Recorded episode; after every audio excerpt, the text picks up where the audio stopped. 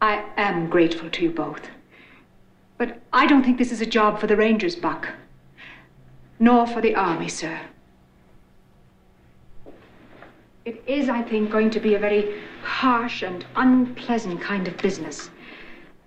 And will, I think, require an extremely harsh and unpleasant kind of man to see to it.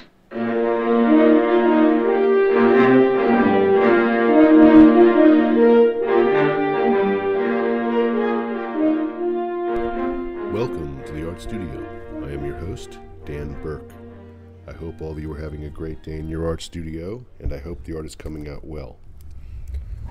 I'm going to draw while I record this, so hang in there with me, okay?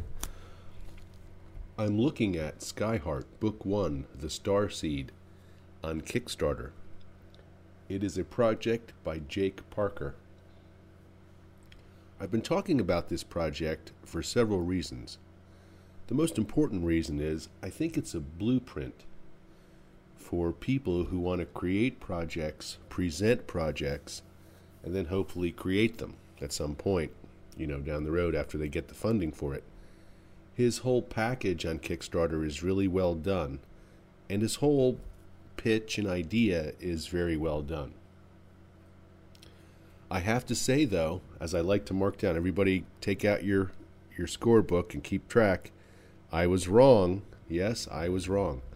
I predicted that his Kickstarter would fund in 24 hours. Uh, and I predicted also it would cross $100,000. I have two predictions on his Kickstarter. Well, three, I guess, when I say it's going to fund for sure. In the first 24 hours, it only made $45,871. So he didn't make his goal of 78,000 in the first 24 hours, which I predicted. So I'm wrong. But he did make $45,000 potentially in the first day. The Kickstarter still has 28 days to go. Uh, he his art has a very lyrical uh, storybook, child storybook type look to it. It's very pretty, very well done. He does objects in three dimensions beautifully, very organically, spaceships and things like that. I'm not saying that you should run over there and pledge his project. That's not what this show is about. Uh, what you choose to do with your money in that respect is up to you. Do I think it's a worthy and good project? I actually do. Now, then it comes down to taste. It's like a book about horror or a book about anything. Do you want a book, uh, you know, like this? So it's like a child's adventure sort of book. If that sort of book appeals to you, this might be a good project to back. I can't really say. But from all indications, it looks like it is a good project to back. It looks like he can successfully create stuff over a period of time and that's what you want in a project. Uh, so for what it is, it looks fantastic. I have to say the artwork is beautiful, the presentation is beautiful. So you should bookmark this because uh, Kickstarter stay online forever, even after they're offline.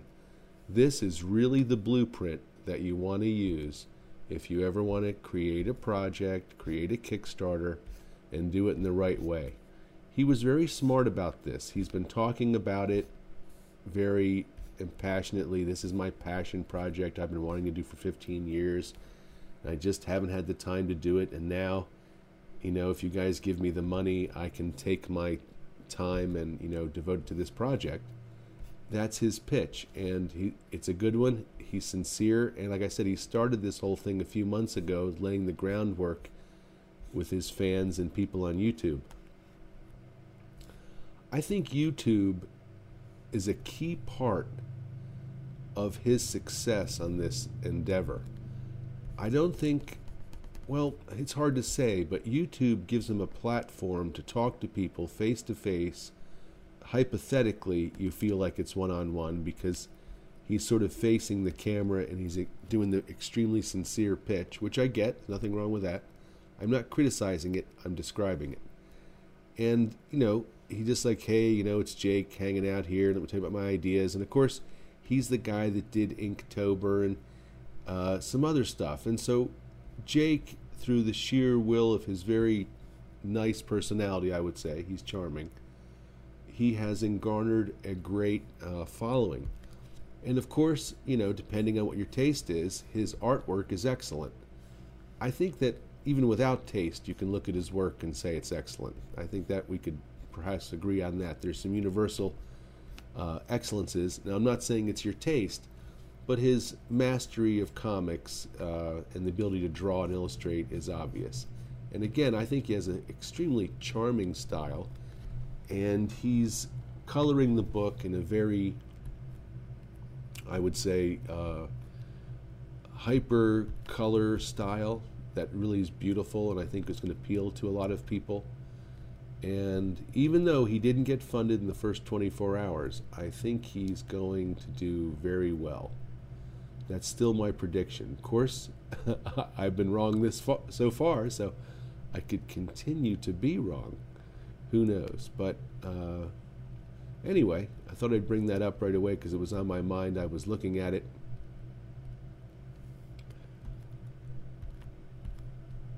I'm sitting here today drawing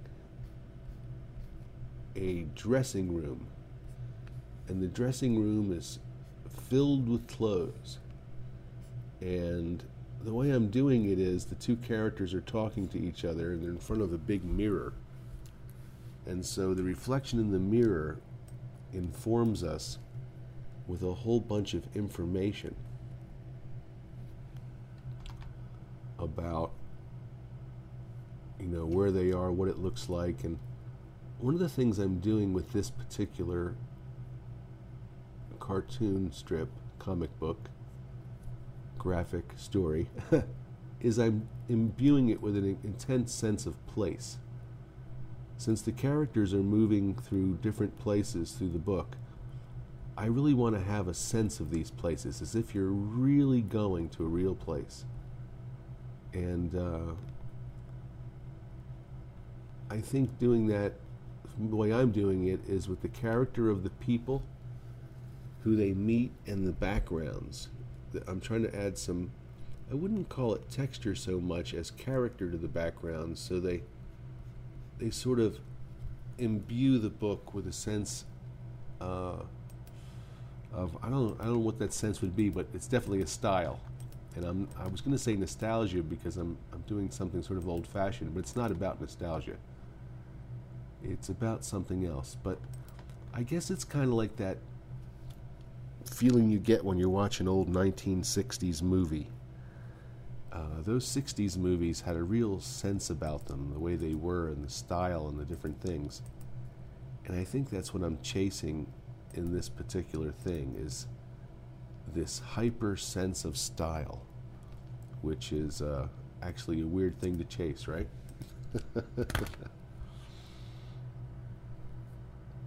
I've been having a good time in the art studio I've been keeping busy, and I have this dilemma. And I guess for some people who are, of course, you know, different life experiences than moi, this sort of thing does not become a problem. But for me, it is. I've had how can I put this without offending anybody? Well, I guess for sure they're never going to listen to this. That's not the case of that. But it's more more more to it than that. I'll never want to talk about someone that I wouldn't want to say to their face. If that makes sense. So let me put it just out there. Stop running around it. Someone has asked me for a favor and I just don't feel comfortable in doing.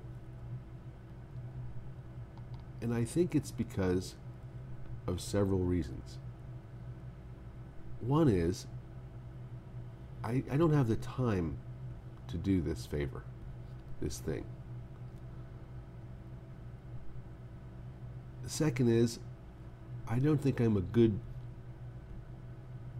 choice for several reasons. And the biggest reason of all is is I hardly know the person that asked me for this favor. You know, I, I, I'm, I'm not. You know, I don't know. Like, imagine someone you hardly knew called you up and said, "Hey, listen, I, you know, I need you to," and then put in some favor there. Just fill it in. Some things I think we can do, sort of okay, not an issue, but other things that are an amazing investment of time and energy and stuff like that. I don't think that things like that should be taken lightly. And of course, if you listen to anything in this show, you know I often suggest not to take projects lightly. That it's very important what you invest your time in because time is so utterly precious and you only get so much of it. And then I'm sort of torn on the other side thinking, well,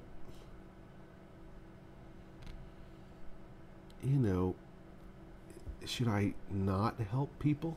You know what I mean? Like, regardless of they're a stranger, let's just say it's anyone, you know, should I not invest hundreds of hours of my life to help them?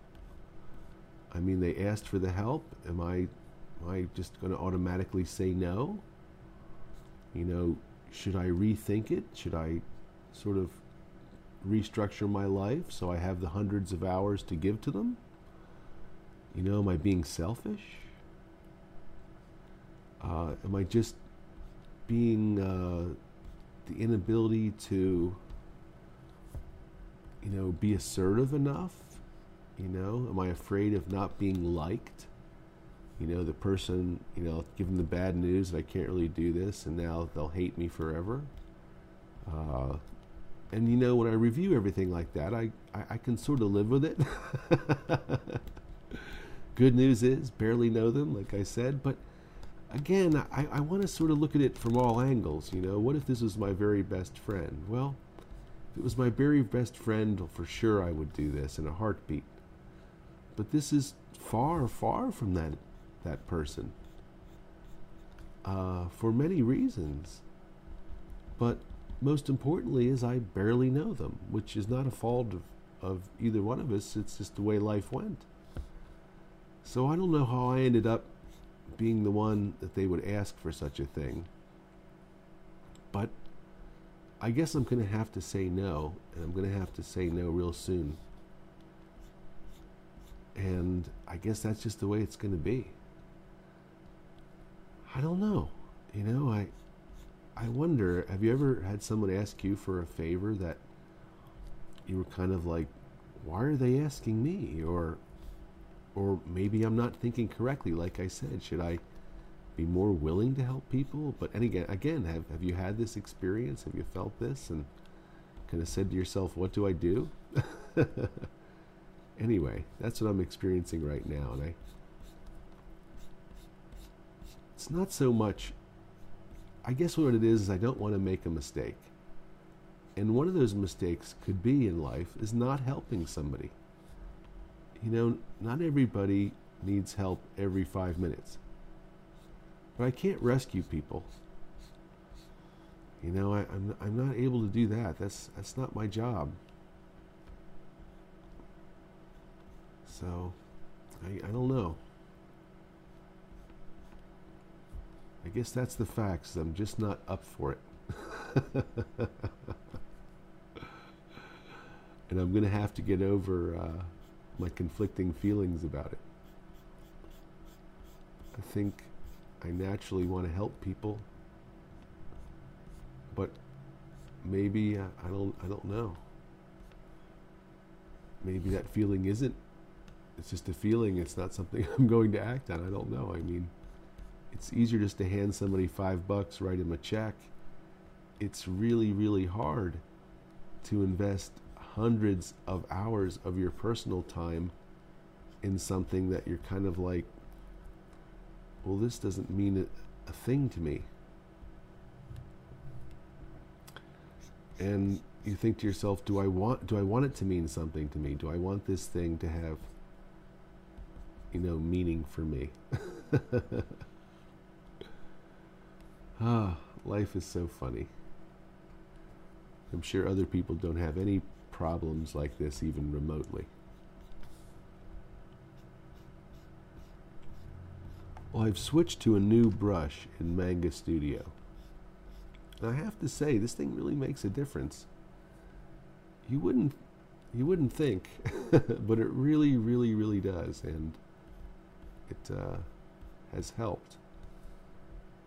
Like most things, it's sort of like a trial and error thing.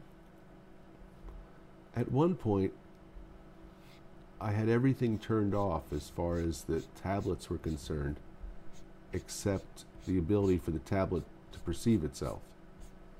And uh, I was drawing, and it made the art really sketchy. It took away like some of the smoothness that Manga Studio automatically allows you to have if you want it.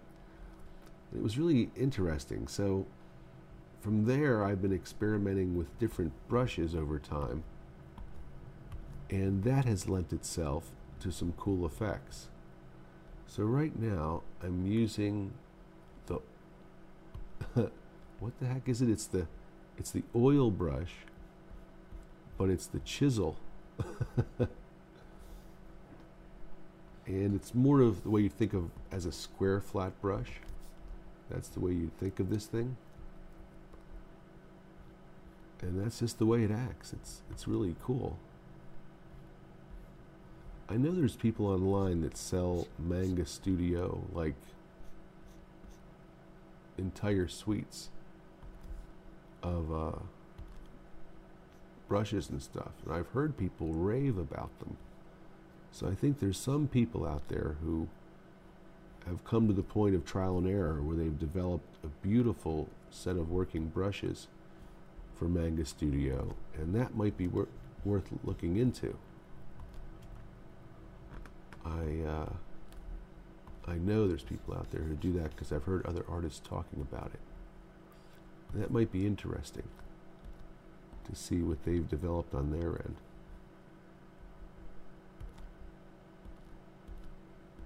This entire book is in black and white. So I've been working with a, a hyper black and white style. One of the things I've been illustrating in this book is a sequence with a magician. And the magician uh, performs these magic tricks. And I've always been, I've always enjoyed theater and magic tricks and costumes and the whole things. And so all that is inside, you know, magic tricks. A guy just doesn't walk out in a janitor costume and do a trick, you know. there's a setup, there's a sense of suspense, there's surprises, and then there's a logical, you know, progression to it usually. So that was sort of fun in developing this story was developing the act that the magician would perform and how that would actually work. So I was thinking in my mind, you know, I don't want to make the tricks something that no one could ever do, you know, like completely ridiculous. You know, like you cut his body into, and his head is, or his you know, legs are running around and just crazy stuff. But I also wanted to, so I wanted to make it plausible, but I also wanted to make it really cool and visually cool to look at. But I wanted there to be the idea that this really could be a real trick. So I've got, I'm, you know, I can find out what a geek I really am. I have hundreds of books on magic, and I've been sort of fascinated with Houdini and magic and things like that since I was a kid.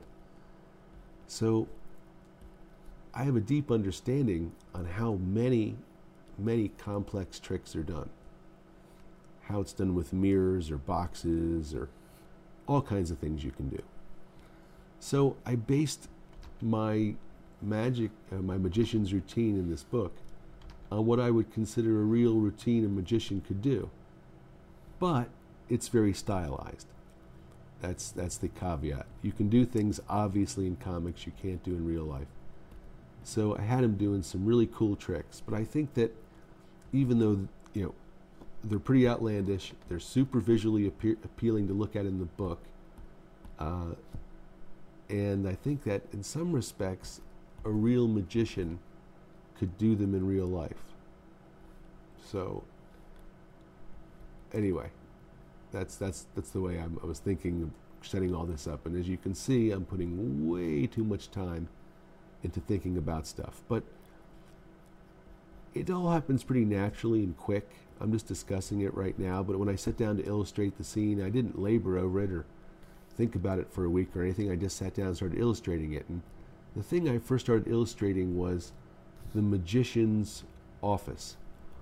What would it look like if a magician had an office, and not just an office, but his prop room where he kept all his magic tricks? So that was the first thing I illustrated to help set the mood of it.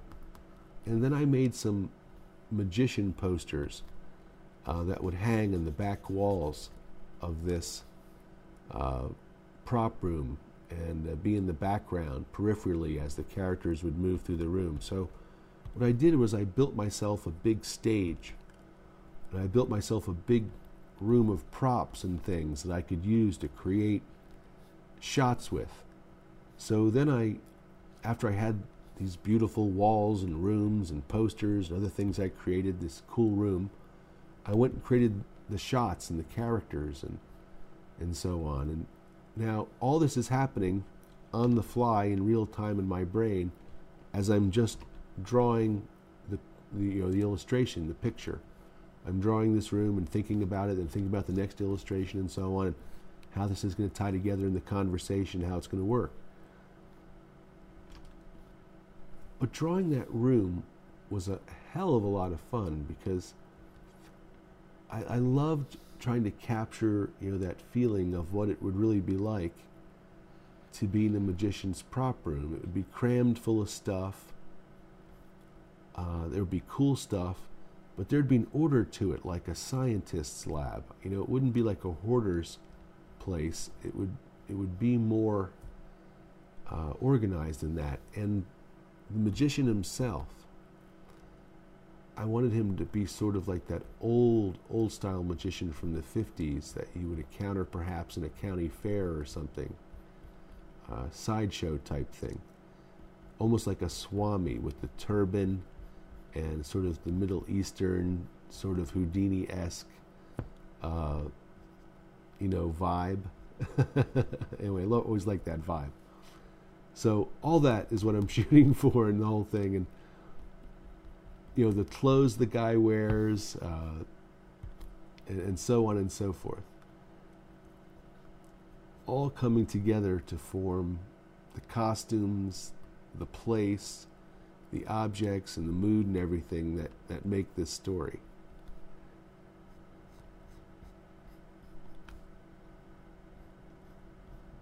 I think set designing a movie or doing you know the production on any level whether it was the art direction or the costumes or you know all kinds of cool things are done on movies. I think that would just be really fun because i love doing that in my books.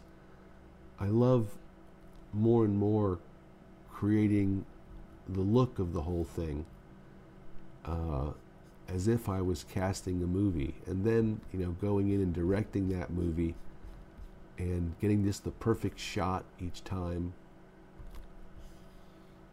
and things like that. That's, uh, I don't know, I, th- I, think there's a lot of correlation between those two things, and I, I just love that part of the job is the art direction, the set design. As I've often said, I think I like every part of the job. I think I like, you know, the laying out of the book and InDesign. I think I like doing the hyper crazy realistic backgrounds. I like doing the you know the sensuous drawings of women. I like doing the the hyper you know realistic cars and other things and objects and you know all all these different aspects to the whole thing. Uh, I like taking the reference photos. uh, you know, I don't like uh, having to uh, well, I don't know. I can't say that. I guess, you know, some stuff's just work. That's for sure. But even the uploading the books to various services and so on and so forth, that's that's satisfying. You know, when you finally get your book up there on you know Kindle or wherever you're going to stick it, you know that's a that's a pretty good feeling of satisfaction. it would be more satisfying and amazing if you sold tons of books, but you can't have everything. So, just the act of completing things uh, through every single stage uh, is kind of a cool thing. I know I enjoy that very much. It's probably what I'm addicted to. Is the is the crossing of the finishing line. There's so much you can't control, but you can certainly control what you do. And uh, who knows, maybe like, you know, 20 years after I'm dead, the world will discover all my books and go like, holy smokes, you believe all this, all these books this guy made? He, he, he was really going for it. He was a genius, you know, like Melville's Moby Dick. You know, Melville dies broke and penniless. And then a hundred years late, later, you know, every kid in school has to read Moby Dick. It's hard to find a person in American culture who doesn't know who Moby Dick is. You know, stuff like that. It's uh, it's the truth. I'm going to see James Bond tomorrow. Spectre. I'm excited about that.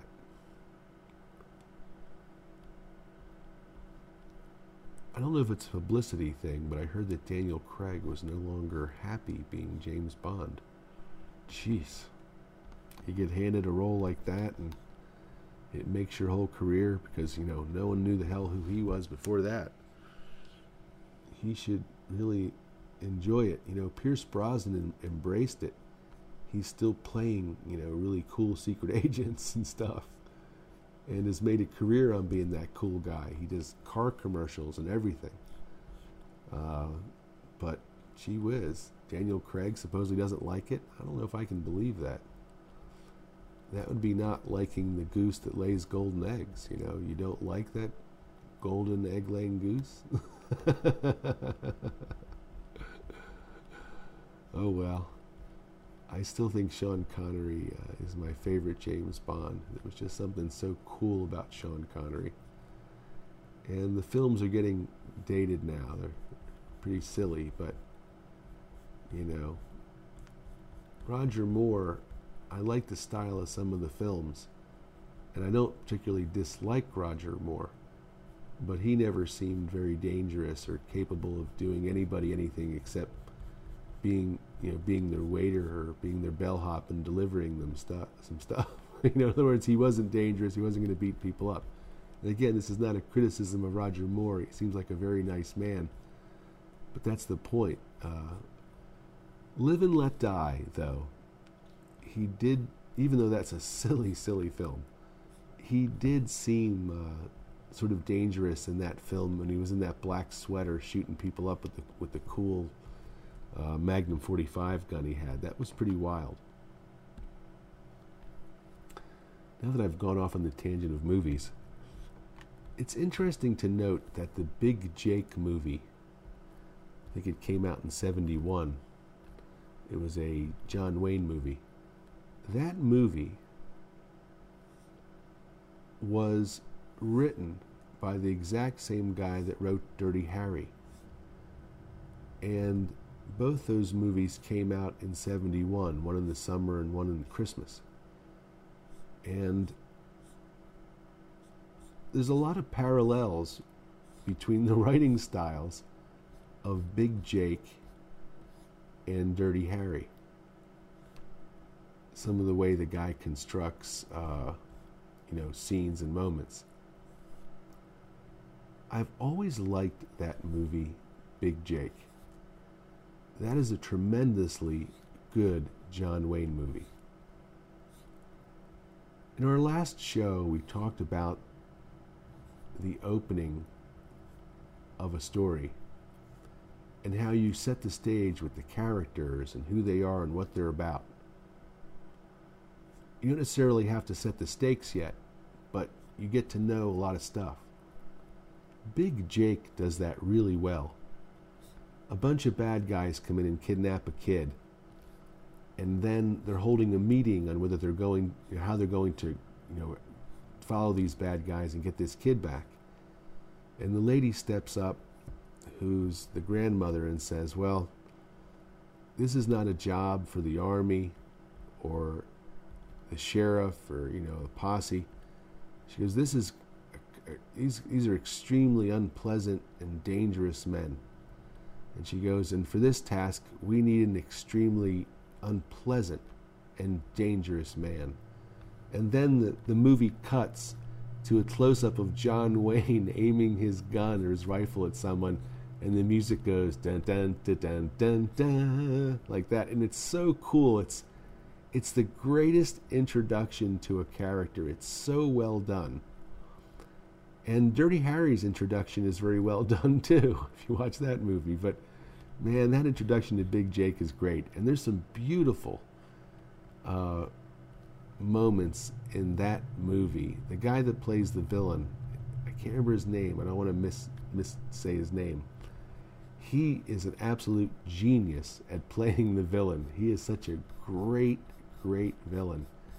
And the conversations and confrontations between him and John Wayne are literally the whole movie. And there's a great joke in the movie that runs through the movie where people go, keep saying to him, "You're, uh, you know, Jake, you know, McAllister, whatever the heck his name, or you know." He goes, "I thought you were dead," and he goes, "Hardly." And they use that joke over and over again, and it's still funny. And you know, you can do a callback joke like that a couple times, and, and it's funny. And you see it in uh, Two and a Half Men all the time. Within 10 minutes, they'll do a callback joke two or three times because it's the easiest, quickest way to write. But in this movie, they do that, and it's pretty pretty good. There's there's a great confrontation between John Wayne and the bad guy, where John Wayne has a, a shotgun to the guy's head, and and he repeats back to him a speech the bad guy said to him earlier in the story and uh, it's so brilliantly, brilliantly done.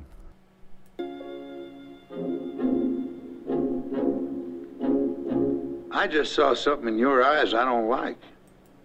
I saw a foolish thought. You understand me.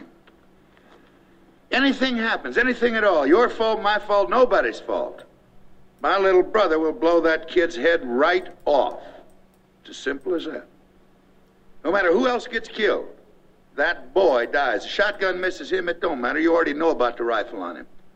That won't be as messy as a shotgun at three feet. But that boy will be just as dead.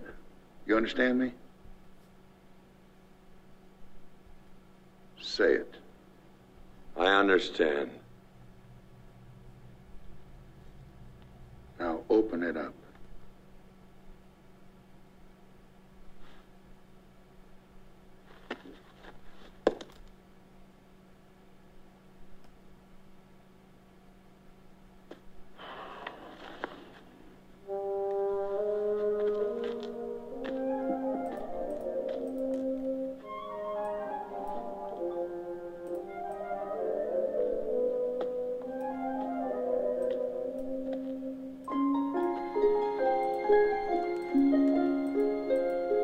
That's the stuff that dreams are made of.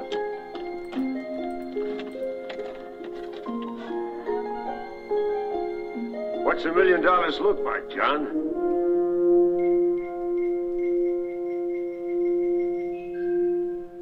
Now you understand. Anything goes wrong, anything at all. Your fault, my fault, nobody's fault. It don't matter. I'm gonna blow your head off. It's as simple as that. What do you say? I can't hear him.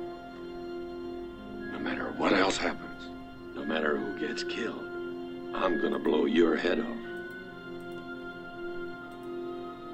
Something wrong, John? Uh, just absolutely love love that movie. Yeah, when he when he confronts the bad guy at the end, and the bad guy finally figures out that John Wayne doesn't give a damn, and he's going to kill him one way or another.